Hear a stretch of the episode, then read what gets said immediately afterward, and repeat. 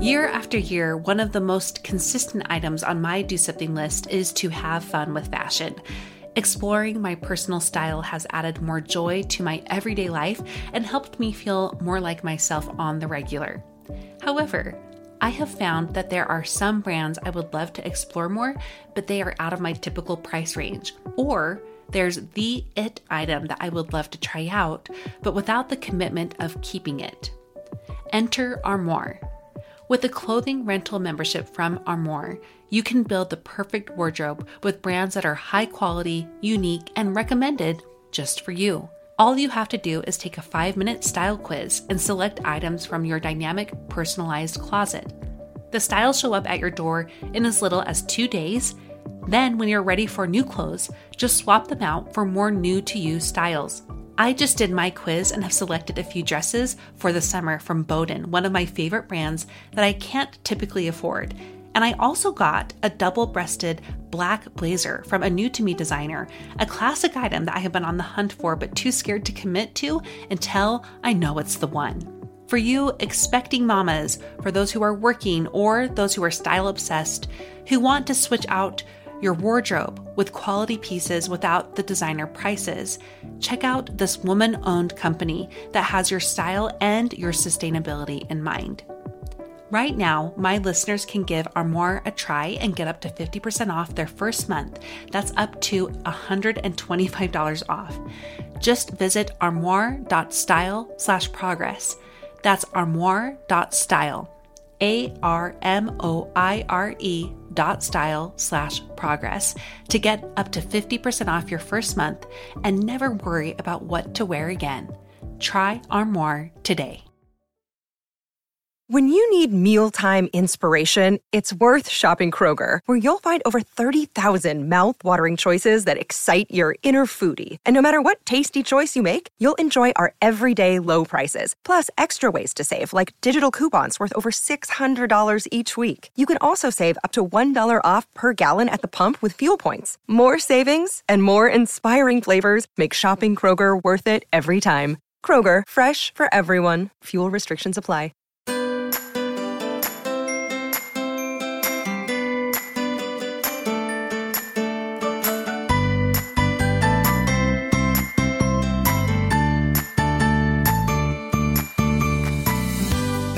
Welcome to About Progress, a podcast devoted to ordinary people who are striving to make realistic improvements in their lives and reach their goals, however big or small.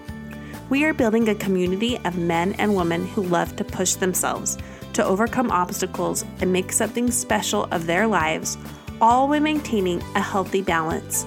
In short, people who know life is about progress, not perfection. Hello, hello. Thank you for listening in today. If you are a regular, thank you for tuning in each Wednesday. And you guys, I so appreciate the reviews that you have been leaving on iTunes. From the bottom of my heart, it means the world to me. So please keep them coming if you are able. And if you're new here, welcome. If you like what you hear today, please subscribe so it's easy for you to get the latest episode. You can also find past episodes in my archives as well as on my website, aboutprogress.com. And you can also find more on me um, on social media at About Progress. I'll have a short do something highlight for you at the end of this episode, so make sure you stay around to listen to that. Let's talk about the interview I am sharing with you today. It is with my good friend Juliana. She works with the homeless. She describes herself as a real softie, and she has served various underprivileged populations throughout the past 10 years, but she also has so much strength and sass, even that makes her perfect for this really demanding work. She's so relatable, though. everything she shares can be applicable to anyone who is listening, regardless of how much they are willing or able to serve others um, to the extent that she does. We speak about her work with the homeless as well as other populations, how service helped her through an incredibly difficult time, and how she stays strong and centered enough to meet all the demands of her job as well as her family, which includes a new baby. Oh, she has so much wisdom, so many things here that I hope everyone can listen to. So let's get on to the interview. Hi, I'm here with Juliana. Hi, Juliana. Hi, Monica. Thanks so much for being on the show today. I would love it if you could introduce yourself. Absolutely. Thanks for inviting me. So, I'm Juliana. I um, am re- originally from Seattle, Washington. My husband and I have lived in a couple different states in the West and the East Coast, and we moved to the Bay Area about two and a half years ago. Um, about six months ago, we had our first little baby, and I have a career in the social services, which I think is what makes me interesting enough to be on your podcast today. I want to spend most of our time on your work in the social services. But before we go into that, I want to talk about your call to serve underprivileged populations. And I feel like this probably didn't start um, when you started your career, it probably started before then. So, can you tell us a little bit about this side of you and when it came to play in your life and the importance it's taken in your life? Absolutely. So I've always been a softie. I've always been a sensitive person with a lot of feelings who wanted to help. You know, I think in the second grade I won like a humanitarian award or something in my school. Um, but even with that, growing up, I never thought I wanted to go into social work or the family services because of the stigma, the stigma of these burnt out, grumpy, hairy legged social workers mm-hmm. who were underpaid and overworked and just seemed exhausted and I mean, I'm going purely off stereotypes now, but the stereotype of just feeling the weight of the social justice issues on your shoulders every day, that did not appeal to my little softy heart. Yeah. So I knew that I wanted I knew I wanted to connect with people and I knew that I wanted to bring joy to people's lives. And honestly, when I first started college in my early 20s, I explored some very different options. I looked into design and I worked at a couple scrapbooking stores and I was actually on some design teams and really I was a creative friend for some of my um, social groups in my early 20s. Oh, wow. And I looked into business and writing and had some of these, you know, alternate lives and scholarships and pursuits for a while.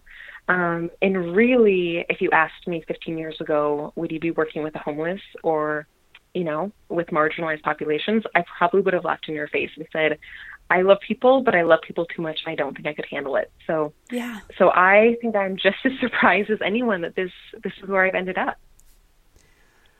Huh, I like that last thing you said. You love people too much. So that is a, I mean, that's a genuine reason to maybe steer away from mm-hmm. something like this because your work is really emotional. I'm sure at times, and mm-hmm. dealing with these with these um, populations who are so vulnerable. Who have you um, primarily helped with in your work? So, um, so I'm counting my social service career starting in college with some of my first um, internships going through, you know, my later 20s. Um, so I've worked with a lot of different demographics. I did some early work with aging populations. I actually have a certificate and minor in gerontology. I care a lot about ageism. I think mm-hmm. it's a mm-hmm. really interesting social prejudice we have, yeah. which is probably a conversation for a different day. But I care a lot about aging populations, and I worked a lot with um, some aging resettlement programs and some adults in hospice.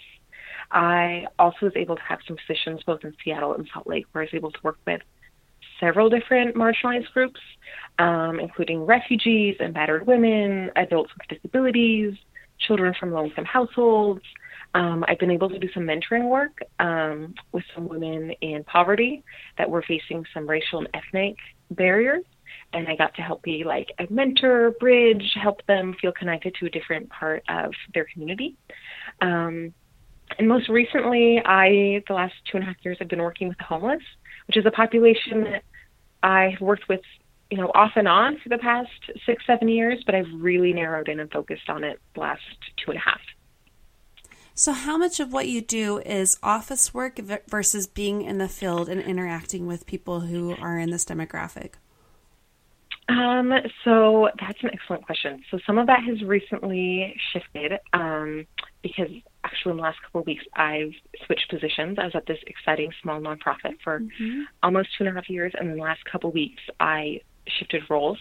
So I'm now working um, for the county managing a county homeless program, which is very um, similar in some ways to the work I did in, um, at the small nonprofit. In other ways, it's different. So when I volunteered and then um, worked as a client advocate at you know the small local agency, I was 99% client facing. Um, wow. I rarely left the social service office. I rarely went outside to meet the clients, you know, kind of outside.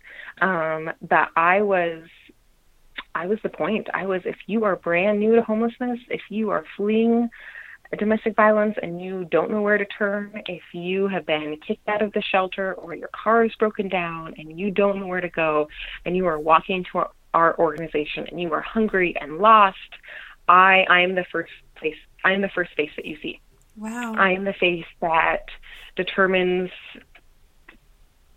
I mean, I, I don't know if I determine a lot of things, but I I help with the paperwork and I welcome you and I help you get food and I I sit you down and help connect you with resources and do that immediate um, triaging and case management. So very mm-hmm. in the trenches, front lines. You know, some of these clients are brand new to seeking resources and support. Some of them haven't eaten for a while or they haven't showered for a while, but I am that point of contact that helps them triage to their next resources, whether they are on site at that local agency or somewhere else. Um, but that that has been my role, and that has been the the wing of the agency that I that I supervise and led. So very in the trenches, client facing, you know, a lot of face to face hand holding interactions.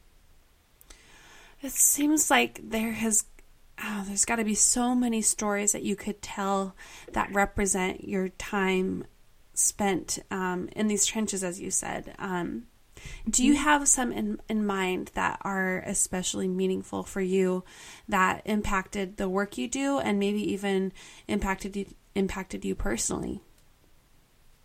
Absolutely. Um, so I have so many stories. Sometimes when people ask me, I don't know where to start. Yeah. Um, unfortunately, some of them are best told in person and, mm-hmm. and maybe not on broadcast podcasts because sure. of confidentiality or whatnot. But I have a few that were really um, life changing. I think one thing mm-hmm. that I want to emphasize is that some of the stories are really heartfelt and sincere, and I hope to share one or two of those. And some of them are just hilarious. Okay. I don't think you can work with vulnerable populations without just like feeling like a hoot. Like, oh my goodness, sure. did you really just say that? Like, okay. um, you, you really, they keep you on your toes. You uh-huh. do, you do. Um, in the same ways that when I worked with you know, older adults on hospice and, you know, in memory care wings and they were declining of dementia.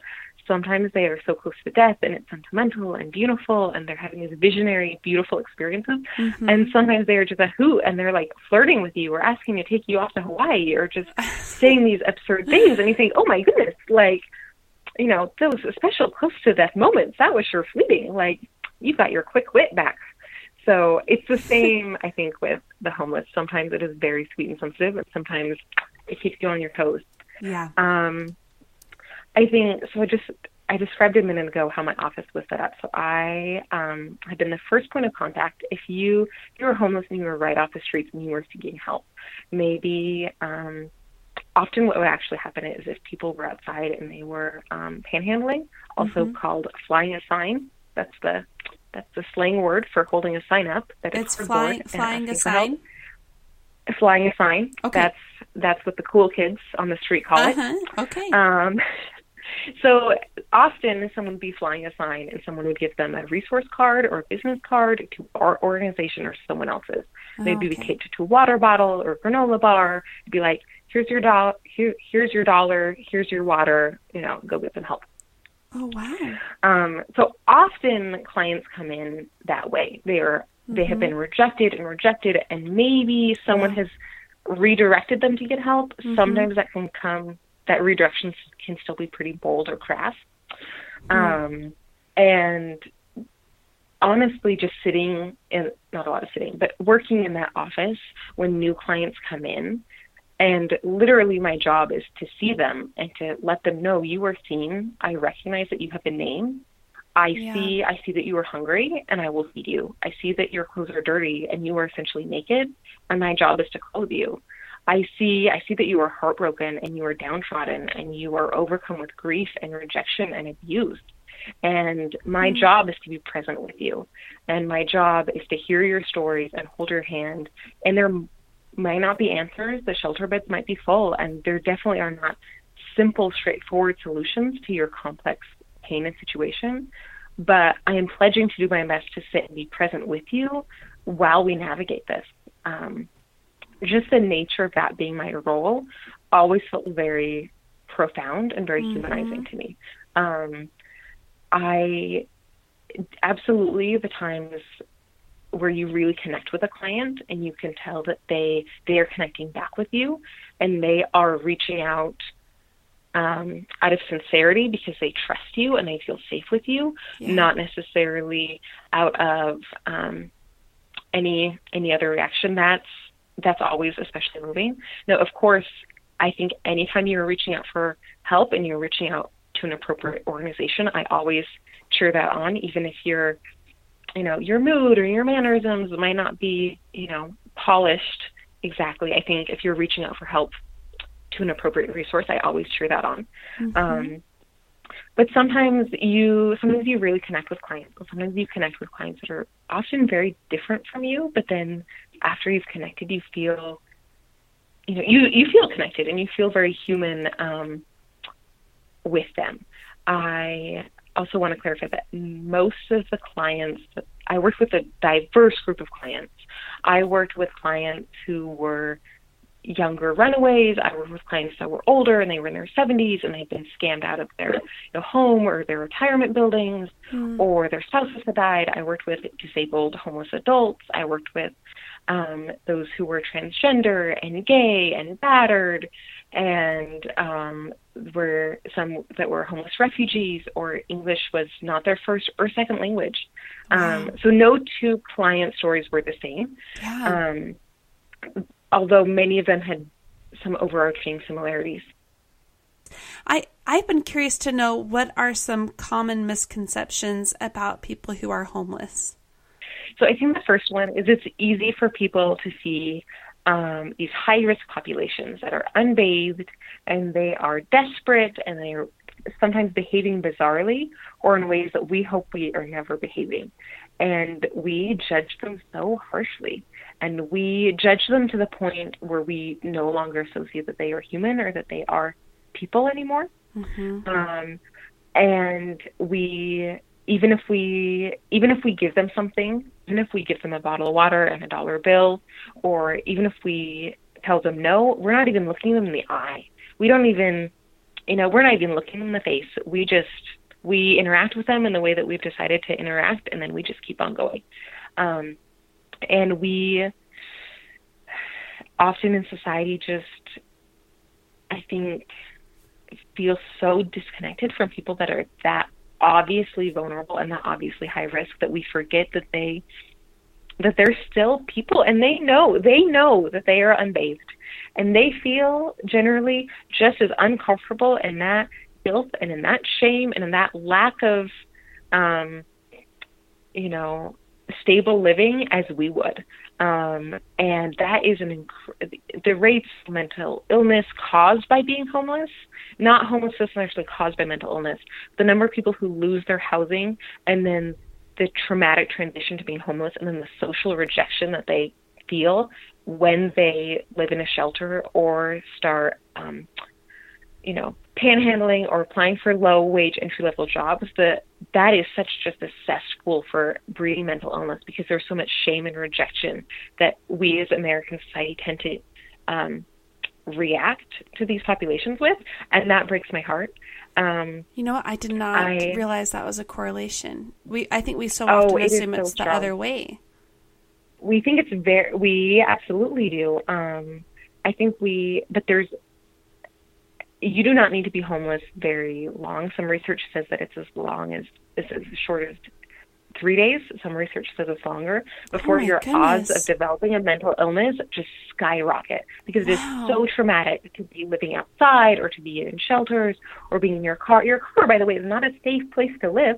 Yeah. Um, mm-hmm. And some of these are low level um, so-called, you know, lower risk, more manageable mental illnesses like anxiety or depression or obsessive compulsive tendencies. Um, but many of them, you know, homelessness has such a high rate of, you know, violence and um, you know, violence towards them, not necessarily violence among homeless camps, but just, you know, the odds of being hit by a car are higher if you're homeless.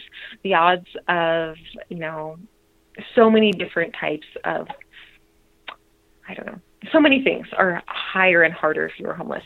Um, and I think that oftentimes people either are unaware, they forget that.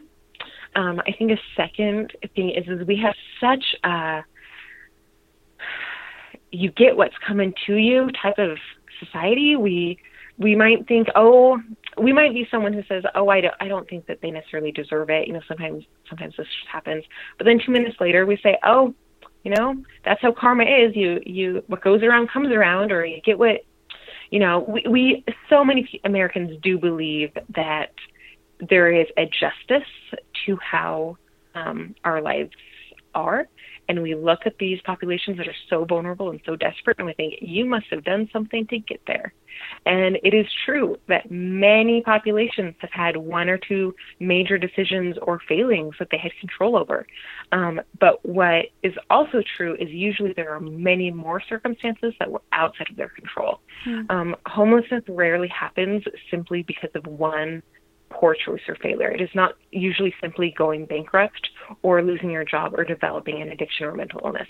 There are plenty of people who have mental illnesses or addictions or make poor financial choices that are stably housed. Yeah. There are plenty of Americans that do that.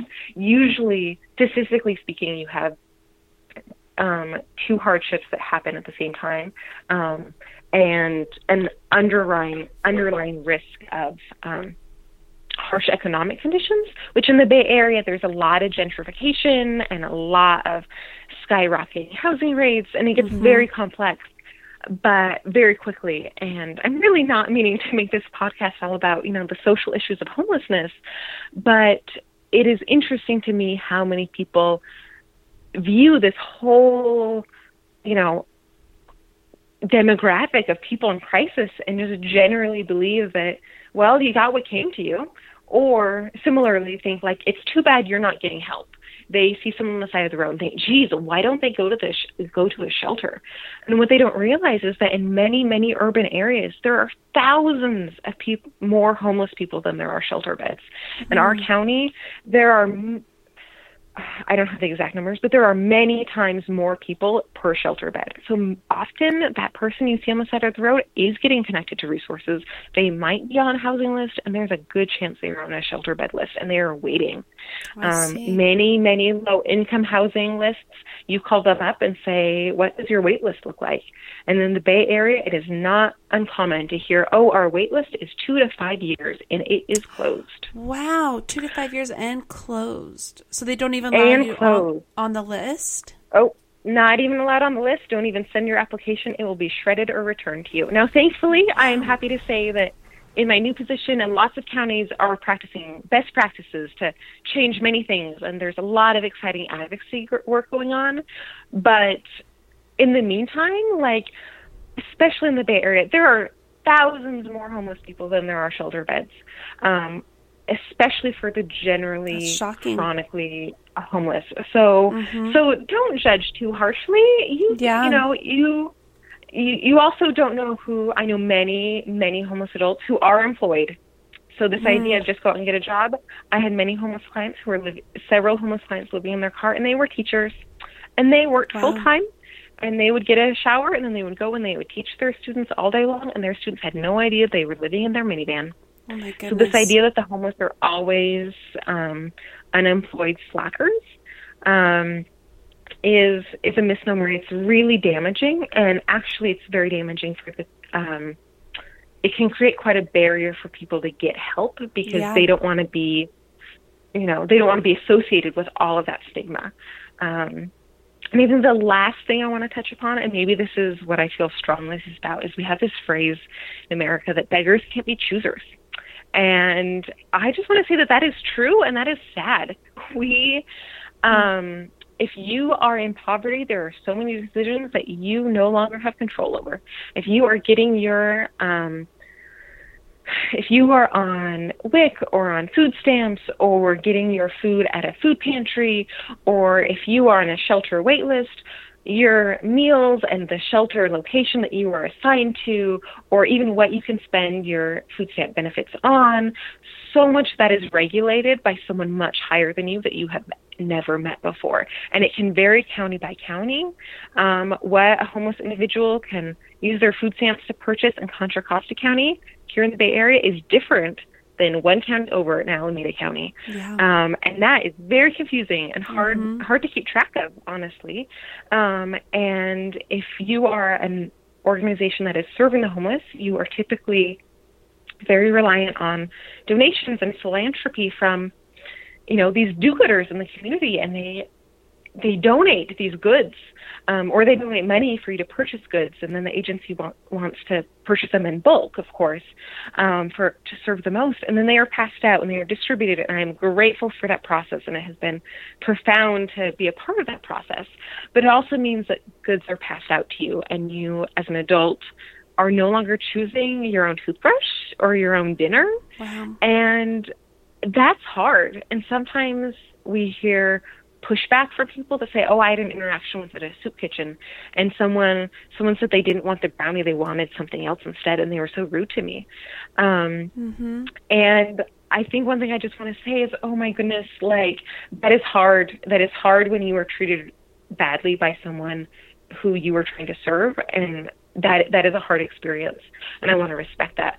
I also want to respect that if you are in poverty and your housing and so much of your basic needs are out of your control, I really believe that almost any time you are given the opportunity to have any autonomy, and if that is, you know, choosing milk over juice, or choosing a different color sleeping bag, or choosing, you know, to do something at a different time, or I don't want this lunch, I want a different lunch, you're going to lash out and you're going to be so desperate to feel that autonomy and that power. Yeah. And sometimes that does not come across very kindly.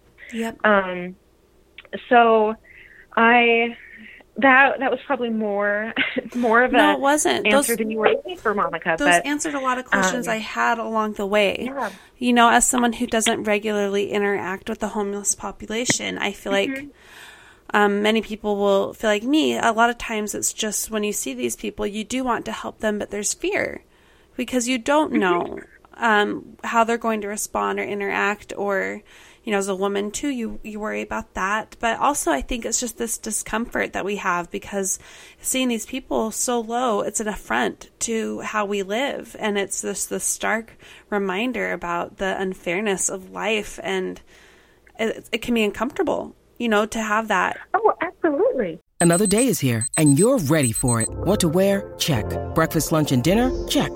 Planning for what's next and how to save for it? That's where Bank of America can help. For your financial to-dos, Bank of America has experts ready to help get you closer to your goals. Get started at one of our local financial centers or 24-7 in our mobile banking app. Find a location near you at bankofamerica.com slash talk to us. What would you like the power to do? Mobile banking requires downloading the app and is only available for select devices. Message and data rates may apply. Bank of America and a member FDIC.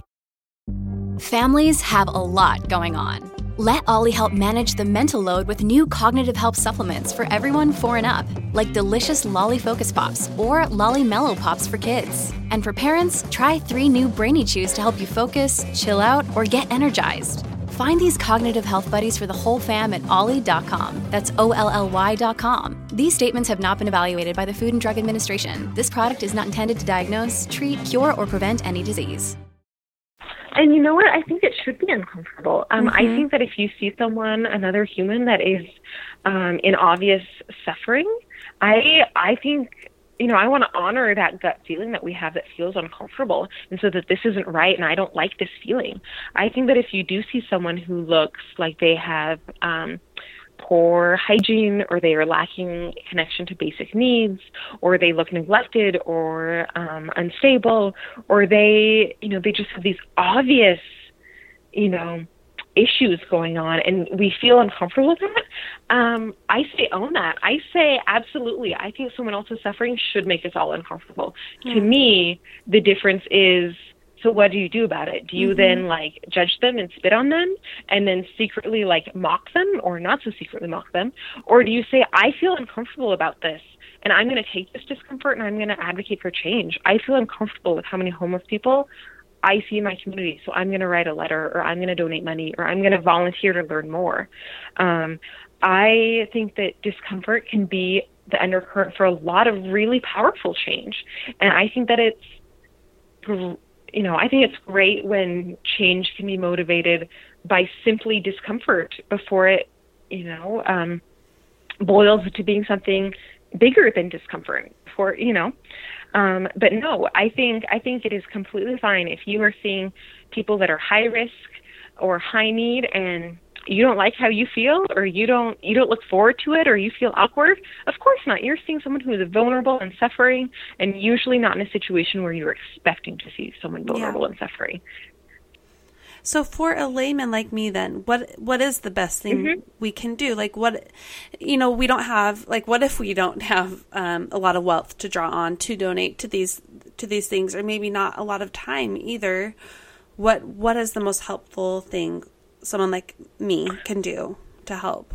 Oh, you, you know what? Just whatever you can do, go and do it. I'm a big supporter of jumping in and volunteering um, and figure out a cause that there's so much, um, there's so many causes homelessness or refugees or battered women or, you know, low literacy adults or there's so many causes to jump into find one that you care about hmm. and you know, go to Google. I went to Google and just see what you can do and then be creative, especially communities usually have so many more needs than they have resources to fill. Yeah. I know women who say, I really like art and I want to do good with art. And so they found, um, they found an organization that helped women recovering from crisis and said, You have a captive audience of women, and we are artists. Can we do art classes? And that this organization so cool. said we've never done art classes, but why not? We can start doing Monday art classes. Um, so if you have something to give, find a way to give it. Um, it does not need to be wealth. It can be time. It can be. It really can be making your um, community stronger. I'm a big supporter that those those meals that you bring to your neighbor, the watching your neighbor's kids, the fabric of simply making your neighborhood safe and strong, that is so important mm-hmm. because I mean that that is that's that helps people that are resettling um, into mm-hmm. stable housing, resettling after divorce, domestic violence, refugees, maybe after chronic homelessness. If you move into a neighborhood where people know your name and they bring you brownies when you move in, oh my goodness, that makes a very real difference.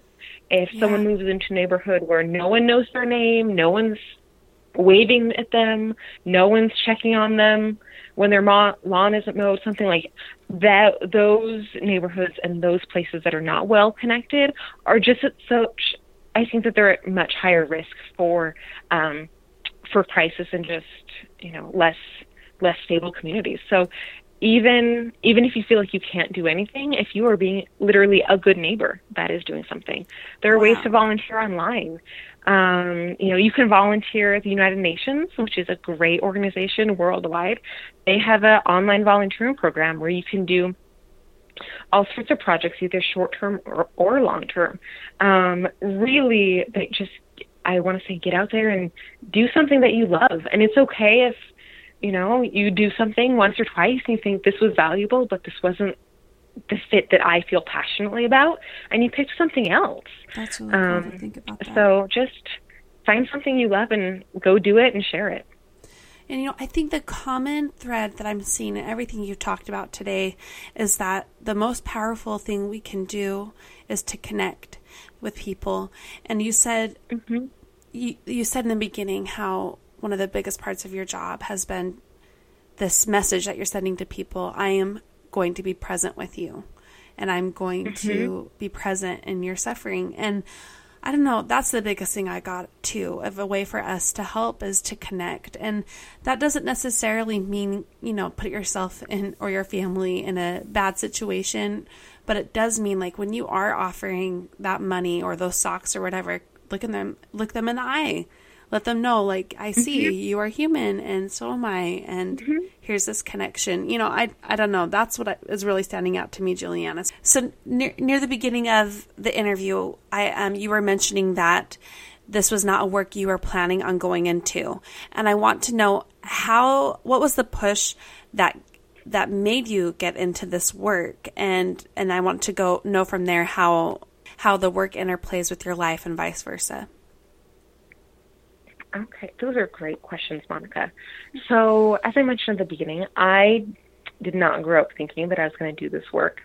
Um, but partway through college, when I was bouncing around between, you know, did I want design or writing or business or some of these different um, areas of study, all of which were great and I was really excited about. Um, partway through college, I experienced a pretty profound family loss that really shook me and it really shook my sense of self and the ideas that I had for my future and just some of the expectations for my life. Mm-hmm. And I think we all experience some, you know, milestones of either death or marriage or big family change or disease that can be opportunities for serious self reflection. And this was a very significant um, stage of self reflection in my life. And while I was navigating um, different feelings of grief and loss and anxiety and just wondering what this you know how the fog I was experiencing was going to lift. Um, there was a, quote from a religious leader that I really loved, and I don't have it in front of me, but the gist was that the best balm for um, anxiety was to um, was to lose yourself in service, and that serving someone else was the best way to forgive about, forget about your own problems. Mm-hmm. And you know, I heard that and I read that, and I thought, okay, if that's it, if that is true, then that is what I'm going to hinge my hinge the rest of my undergraduate degree, and that's what I'm going to hinge my career on. Um, wow. Because right now, in my early 20s, that's what I feel like I need. I need this fog to lift, and I need this all these promises of you know, and this this hope um, that serving other people can work magic and miracles in your life. That is what I need. And so I had this. Um, I had this quote that hit me very profoundly, and it's funny because I don't even have it memorized, but the message of it really, really um, resonated with me. And early in some of my undergraduate classes, when we were learning about some of the disparities between families and family outcomes, and just you know, the infant mortality rates between, you know, racial groups and the marriage and divorce rates between different populations in America and the suicide rate and some of these different hard family issues, I was just overwhelmed by how um, how both the experiences I had felt that they actually were heavy and that they were things that I was allowed to feel deeply and you know um, seek support for, but also that my life was still so good and so beautiful. Um, there's um, a religious hymn and a line that says, "Because I have been given much, I too must give." And I'm not especially musical person, but that line just carried me through my undergraduate degree of, mm. you know, despite this loss, I have been given much and I too must give. And I believe that. I believe that that is um, a beautiful approach to community building and to soul building and to getting through hard times. Um, again, this is this is just you know uh, hymn that someone religious penned, but it doesn't say I too must give when I lose the baby weight or when I get through the hmm. postpartum depression yeah. or when I pay off my student loans. Yeah. um, and so I just that that was a motivator for me. But you know what? It worked. I feel like that decision to embrace service and to embrace community work um, was one of the best decisions I've ever made. um, wow. I feel like so many um, of my ideas about myself and my identity and how I view the world and the expectations I have for myself and for other people all really evolved after I just threw myself into service. Um, and it's interesting because as I mentioned earlier, my original dreams for career were all good. I wanted I wanted to connect with other people and I wanted to bring joy. Um, but honestly, some of my first experiences with that were through you know customer service jobs and creativity jobs. They they were not through these very harsh in the trenches with you know those who are suffering. Um, but one thing I learned is that although some of the stigma and stereotypes about social work some of those are fair and some of those are spot on. One thing I learned is that you shouldn't let the fringe um, negativity and risks and the negative stereotypes, you shouldn't let that stop you from doing something that is could be very profound and healing and life changing. Um, hmm. And absolutely, there's some there are some downsides and some hard hard parts with working with high need and high risk community groups. But oh my goodness, I am so glad that I didn't let the stereotype stereotypes of being, you know, this angry, bitter, hairy legged, you know, social justice social worker person that you know I feel like the media had ingrained into me as a very negative role. Um, I'm so glad that I didn't let that idea um, sway me from jumping in and connecting with um, with this this world that now now I love and can't imagine not being a part of. You know, I just love that you've been able to turn things around, and and one of those things is those stereotypes. I think we think um, we we think of social workers as people who aren't are very unhappy. And I but that is because of the heavy heavy heavy work that they are doing and and the lack mm-hmm. of appreciation they get for it. And I want to know how have you been able to turn that around or maybe sometimes you haven't been able to. So, what do you do to make this heavy work transform into a positive influence rather than a negative influence? Um, that is a great question, Monica. So again, I'm not perfect at this, but I have a few things that I know help. Um, first of all, I have a great support system and a great support family. Although um, neither of my parents worked in the social services, my dad I would say works in a field that might share some of my same clients. So some of the issues that I bump into are some things that some of their family members are familiar with. So even though mm-hmm. I play a very different role in the community, I feel like there is a base level of understanding. Um, yet at the same time, um, the great man that I'm married to works in an entirely different field. He works in finance, mm-hmm. and his world and my world could not be. Sometimes I feel like they could not be more different than each other. Yeah. Um, I have we have this anecdotal story we have to explain this. He came home one day from the office talking about a client and something general like, oh, we found an error on their, you know, such and such report. Um, and I felt like it was a big deal, but it turned out to only be $5 million. So, you know, the error isn't even worth like fixing and my jaw just fell down and i was like this mistake was only five million dollars are you joking me and in this type of reporting and in this type of what they were doing like that was close enough to round like that was not going to move the needle for whatever decisions they were making mm-hmm. um but i am thinking my goodness these these these vulnerable people who walk up and down my hallway asking for two dollars so they can ride the bus. Yeah. Like, and we are out of bus passes to give to them, or I don't have, you know, two dollars or enough volunteers to get them. Like, you know, I just can't even fathom like five million dollars not being a big enough deal to change a decision. Um, so we work in very different worlds and honestly, I think that's one of the best things for both of us because mm-hmm. the world of homelessness and poverty and racial inequality and sexual exploitation and these different topics that um, hit me on a day to day basis, they are real and they are important. But you know what? They are not the entire world. They might mm-hmm. be the mm-hmm. entire world for everyone experiencing them, but there are good, good, exciting things that are happening well beyond the scope of poverty and homelessness that sometimes you can't see unless you have someone else help bridge bridge you into a different place. Um, and so I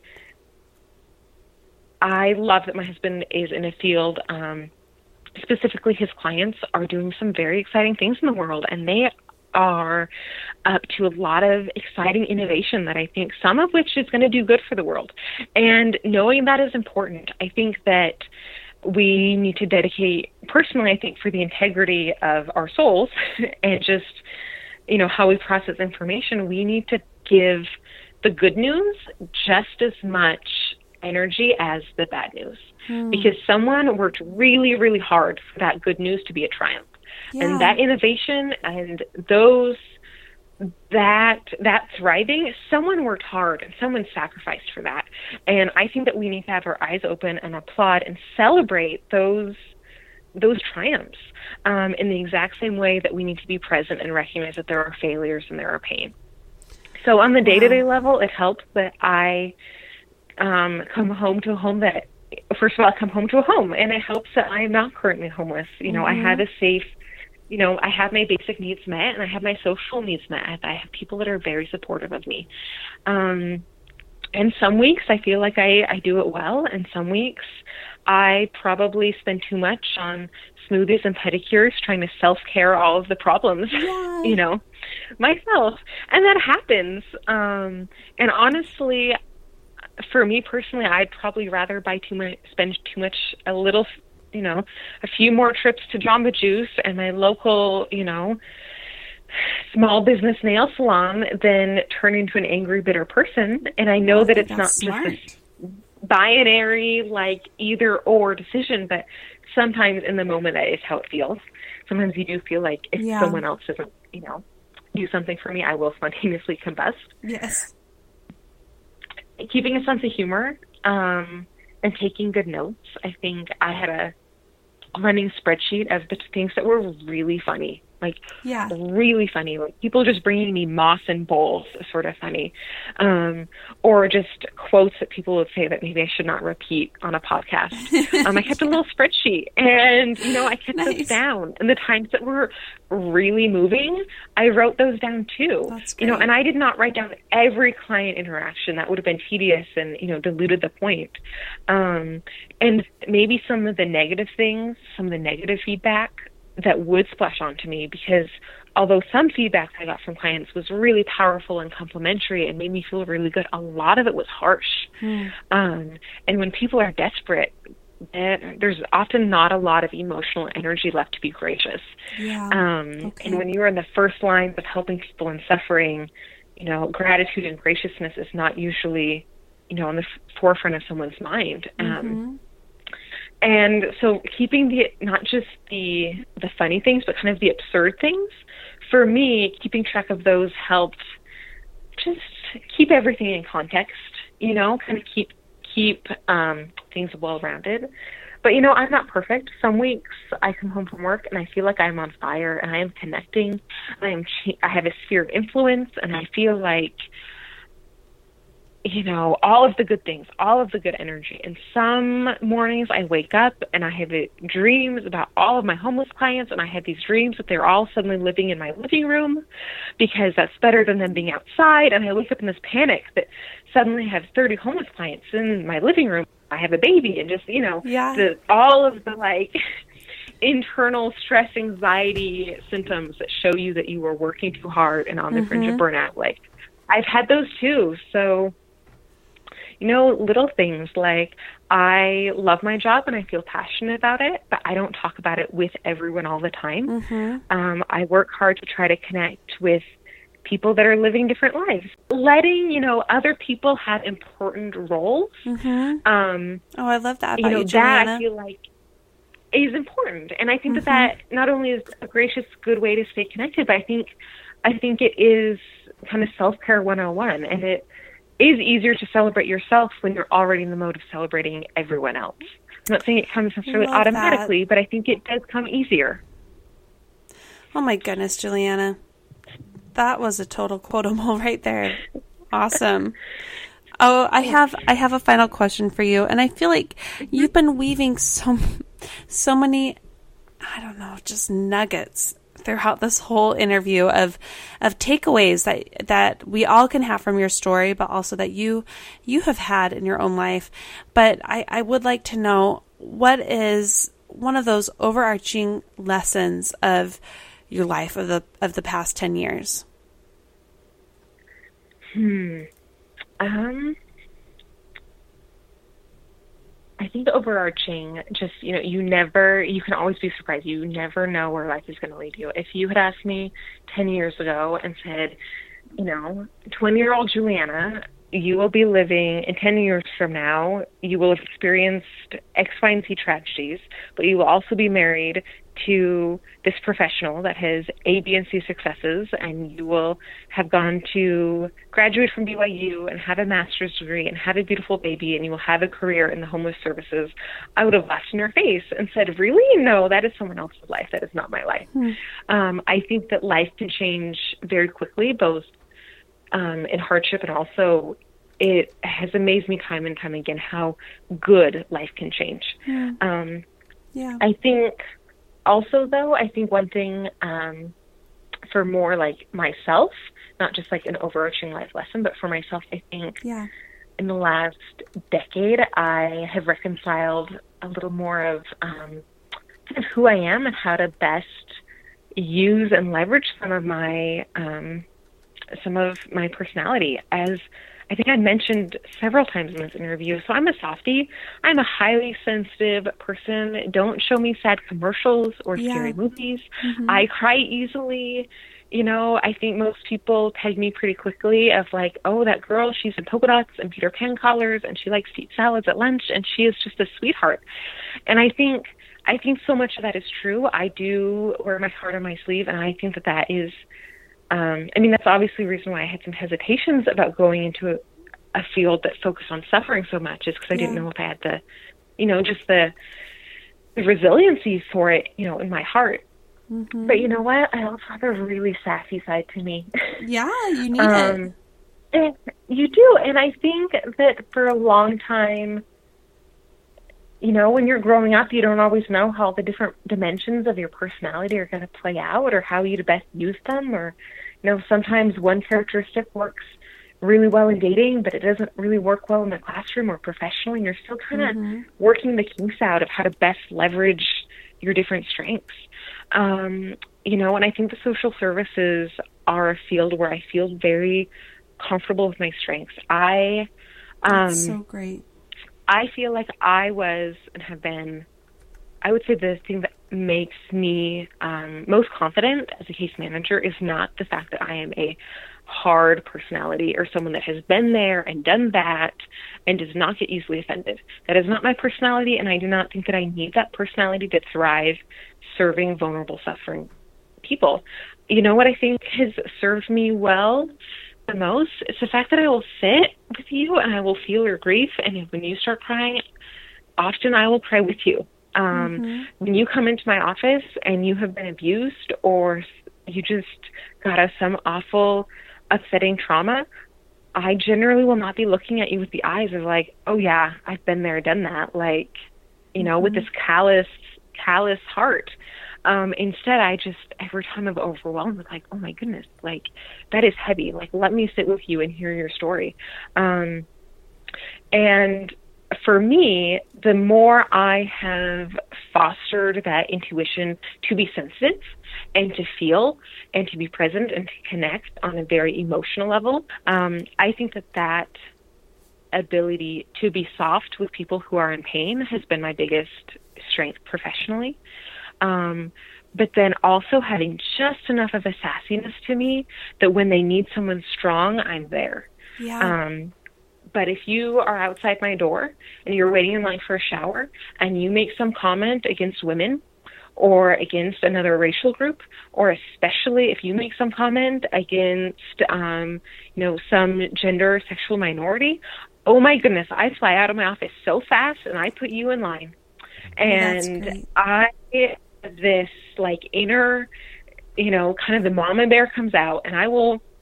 I'm not easily um, provoked, but when I am, it is always, or I think almost always, um, because I'm trying to protect someone and protect someone who needs protection. And I think that although that could be very surprising to some of my clients, I don't think that was ever surprising to my friends who know me well because, you know, many of you have seen my sassiness. Um, but I think that you you are only as safe of an audience and as a support system as you are the strength that you're willing um, to offer on their behalf. Um, you know, mm. it's nice if I can offer someone a warm, quiet office and I can offer them lunch. But if I'm also not willing to stand up for them and I'm not willing to march outside of my office and tell someone to knock off the verbal abuse, then I'm not creating a long term safe space. Yeah. Um, and so that's, you know, those those are qualities that I don't think I had figured out when I was 20. Um, I know I had these qualities. I knew that I was a softie, and I knew that I could be a little sassy. And I knew that I wanted to help people, but I also knew that I didn't want to get too overwhelmed and burnt out. And I knew I just, you know, so many of these things I knew, but I didn't know how that they would interplay and piece together. And um, and it. now I, I'm really thrilled with how they've worked. yeah. Um, good for you. so it's you know it's it's really a joy. I think that that's one of the joys of my work is that i feel like i can make a difference but i'm making a difference because i'm connecting and i'm also using skills that are needed and they need they need me. And i think Yeah. they need many people many personalities but one of them is the skills and personality that i have to offer. And i don't say that to be you know conceited because i know that they need many many people. Um many personalities, but I do think that um, people do their most valuable work, and maybe especially women, when you feel confident that you are needed. It is so easy to demean yourself in, you know, all in the air of being humble. But I think that especially if you're investing in something that's your career or a service that you're offering to someone else, my goodness, you should be able to own it. You know, like own it and is what I love and this is what I'm giving. I know it won't change the entire world, but I believe that this hour of my time I'm giving to you will make a difference. Um, and so I'm really grateful that I, you know, I found I found a role that I feel confident and energized by. And I'm not saying that I have it all down or that I know what my life will be like in 10 years because I might be working with a very different, you know, demographic or population then, and I leave my the doors open for that. Um, but I know that I really, I love where I am now, and it's really it, it has changed me in a lot of ways. Well, Juliana, that was so beautiful. There's so many good things from this interview that I think can apply to everybody, no matter what their job is, no matter what their passions are or their roles are in life. We can apply what you have said here. So, thank you so much for this great interview. Thank you, Monica. Thanks so much for having me. Juliana, I wrote so many quotes of things you said that I wanted to just keep for myself and to remember. But that last one about celebrating ourselves through celebrating others, that's the one I am personally going to focus on this week, especially with service in mind. So, just so you listeners know, Juliana had shared some of her most impactful stories. She did so without naming any names or being very specific, but then we felt that we should cut them out just to be double sure uh, for confidentiality. So I wish you could have heard them, but I think the interview does share the impact this work has had on Juliana and how we all can follow her lead in our own way by serving those around us, even by starting small. Um, so thank you, Juliana. You can direct message me and let me know what you learned from this episode or use the hashtag about progress podcast. And I'd also love to hear what you do while you are listening to this podcast. If you're like me, it's like working out, uh, whatever it is around the house that needs to be done. So I'd love to hear. Let's turn to my do something highlight today. In case you forgot, this is a short. Uh, this is short for do something that scares you. A campaign I started to encourage people to try new things from big to small, and there's more information on that in the show notes if you are interested. Today's highlight comes from my friend and listener Adrienne Wooten. This girl, she she has been through so so much, but she just has class and she has grit and someone she's someone i admire so much. Adrienne just goes after things that most people wouldn't. And one of those i wanted to share was this past week she posted about putting up walls in her basement. And she's doing it basically on her own. So you heard that right. And you know what? She doesn't have a public pro- profile so i can't share it the photo but just know that it looks like a professional contractor did the job. So i'm so proud of you adrienne. Way to go if you would like to share your own Do Something highlight, or to highlight someone you know, or even nominate someone to be interviewed on the show, please contact me. I would love to hear about all of that. You'll find my contact information in the show notes, and you can always direct message me on social media. I'll see you next Wednesday for another interview, and until then, take care of yourself.